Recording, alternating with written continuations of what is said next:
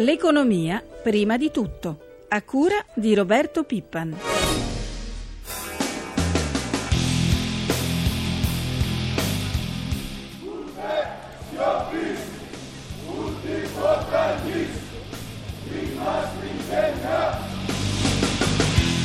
It's uh, essential to take a decision on the disbursement of uh, the next uh, tranche uh, in order to end uh, the uncertainty that's still hanging over Greece.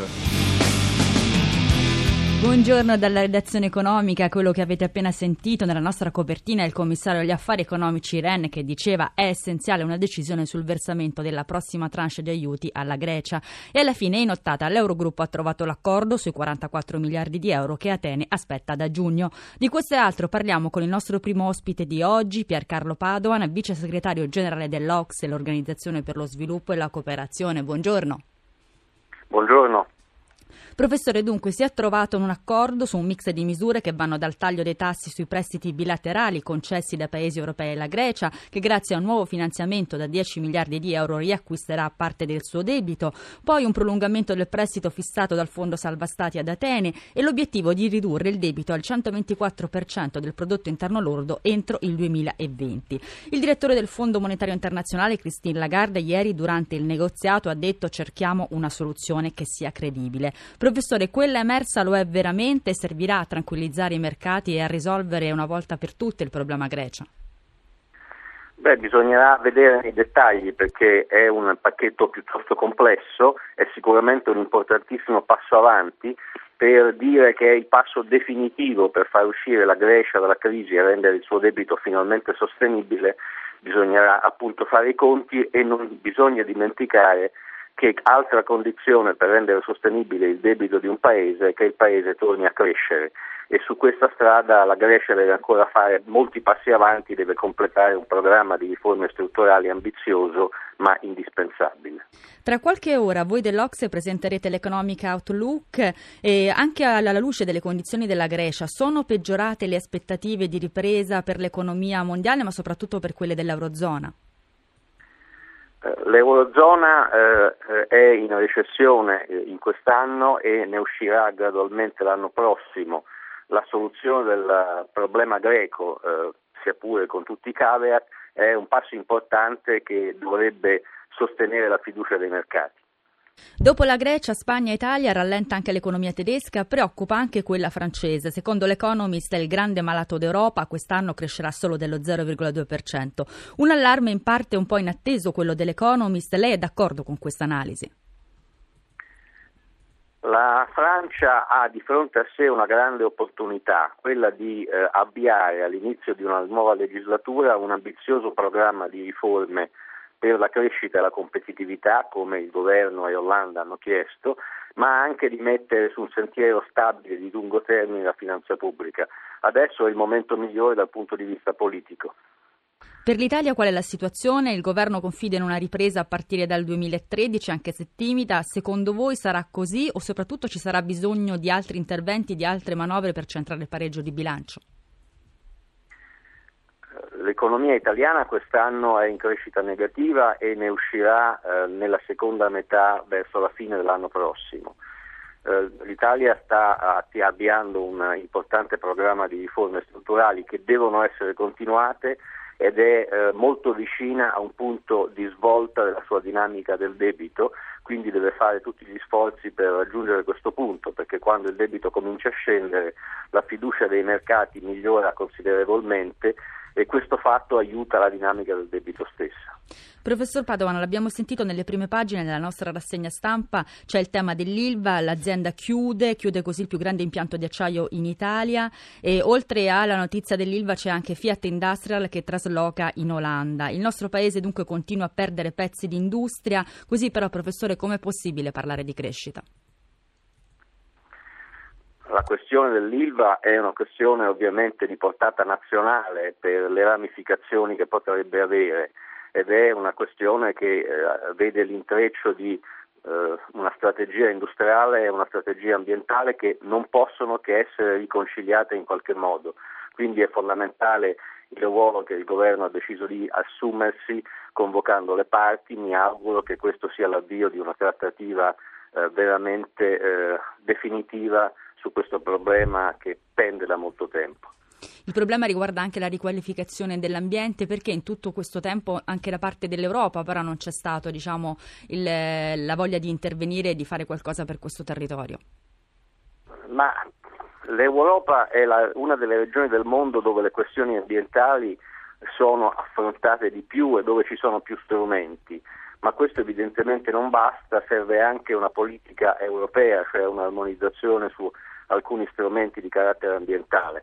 Noi continuiamo a, ripet- a, credere che l'ambiente sia non solo un bene indispensabile, ma anche una grande opportunità di crescita. È su questa premessa che bisogna ricominciare a definire la strategia. Grazie al vice segretario generale dell'Ocse, Piercarlo Padoan, per essere stato con noi. Buona giornata. Arrivederci. Una delle misure concordate con l'Eurozona è la Tobin Tax, la tassa sulle transazioni finanziarie. Lo staff del Ministero dell'Economia sta lavorando alla revisione del testo che potrebbe in qualche modo cambiare la stretta fiscale rispetto alla prima bozza. Ne parliamo con l'analista Francesco Pratesi. Buongiorno. Buongiorno a tutti.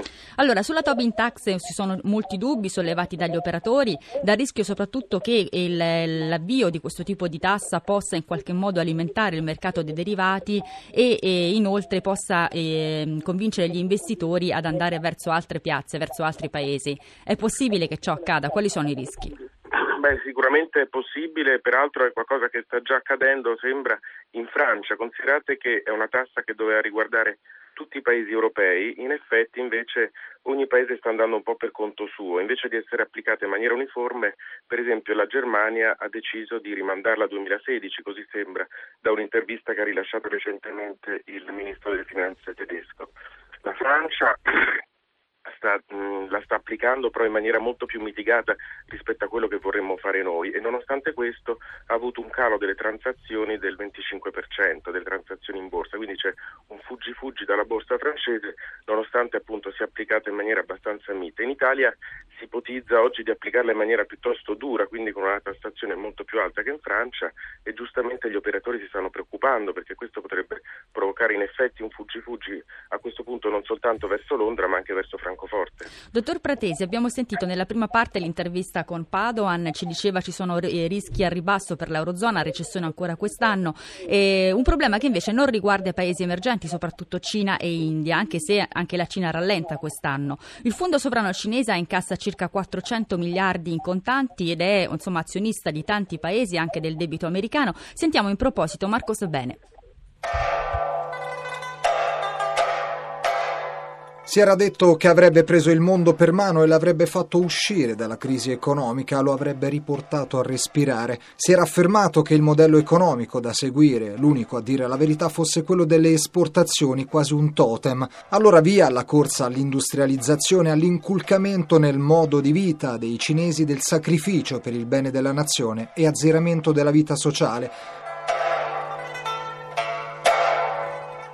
Ma il dragone non aveva fatto i conti con le mille sfaccettature di una nazione prigioniera di se stessa. Certo, nel secondo semestre di quest'anno il PIL cinese è cresciuto del 7,6%, una enormità per gli standard europei, ma non per quelli della Repubblica Popolare. Il più 11,5% dello scorso anno sembra solo un ricordo e la capacità di Pechino di portare i suoi prodotti oltre la muraglia si è ridotta. Per l'Italia rimane il terzo partner commerciale, certo, dopo Germania e Francia, e nel 2011 l'interscambio è valso oltre 50 miliardi di dollari.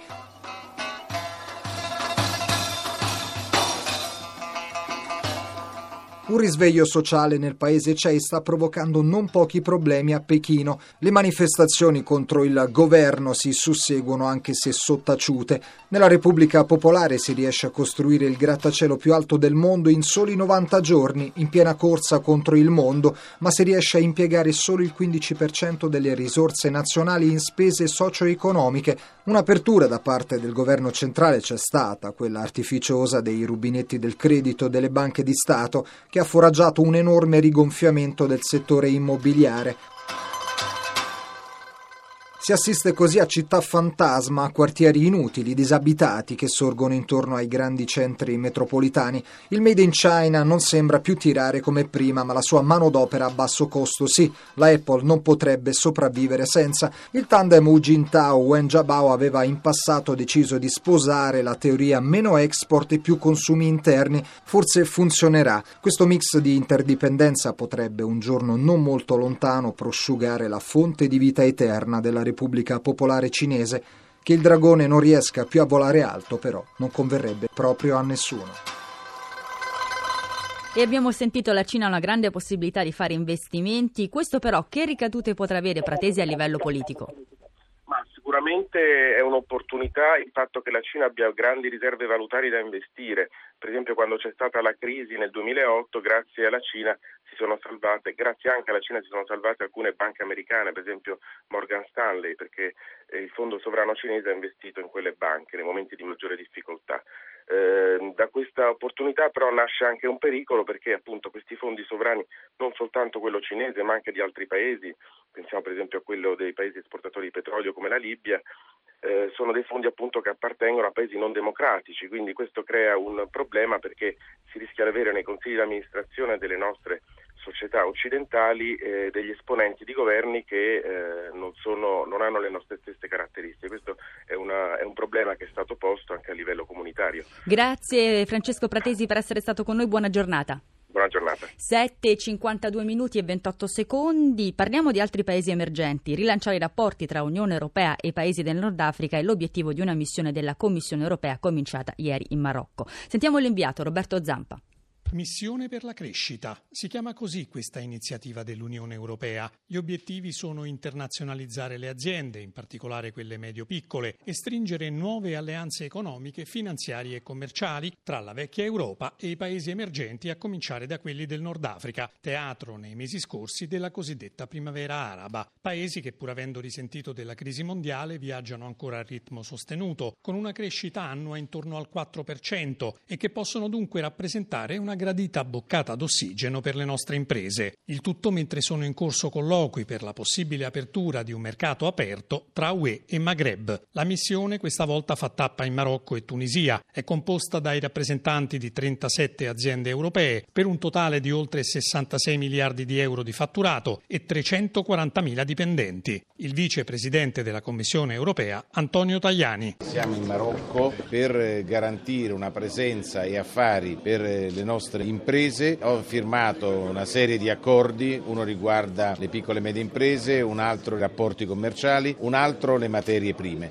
Io credo che si possano incrementare gli affari in questa parte del Mediterraneo, ma questa strategia di politica industriale possa dare un contributo anche alla stabilità politica, perché stabilità politica significa ridurre il fondamentalismo, significa ridurre il terrorismo, significa ridurre la pirateria, significa ridurre l'immigrazione clandestina clandestina. Non si tratta soltanto di politica commerciale ma anche di politica industriale, perché se noi saremo capaci di internazionalizzare impediremo la delocalizzazione. Insomma noi non vogliamo chiudere i siti industriali in Europa, vogliamo che le imprese europee ne aprano anche nel nord del Mediterraneo. Prima di chiudere apriamo la nostra finestra sui mercati finanziari e ci colleghiamo con Milano, con Paolo Gila. Buongiorno. Buongiorno da Milano. Come stanno andando le borse asiatiche? Stanno andando bene, con eh, Tokyo in eh, progresso dello 0,40% e Hong Kong che a metà seduta avanza dello 0,25%. Quali sono le previsioni per quelle europee tra circa un'ora? Sono positive, anche Milano è vista in progresso in avvio di contrattazione con eh, un incremento intorno al mezzo punto percentuale. Grazie a Paolo Gila della redazione di Milano, io ringrazio anche Francesca Librandi per l'assistenza al programma, da Elisabetta Tanini, buona giornata, il microfono va a Francesca qui accanto a me.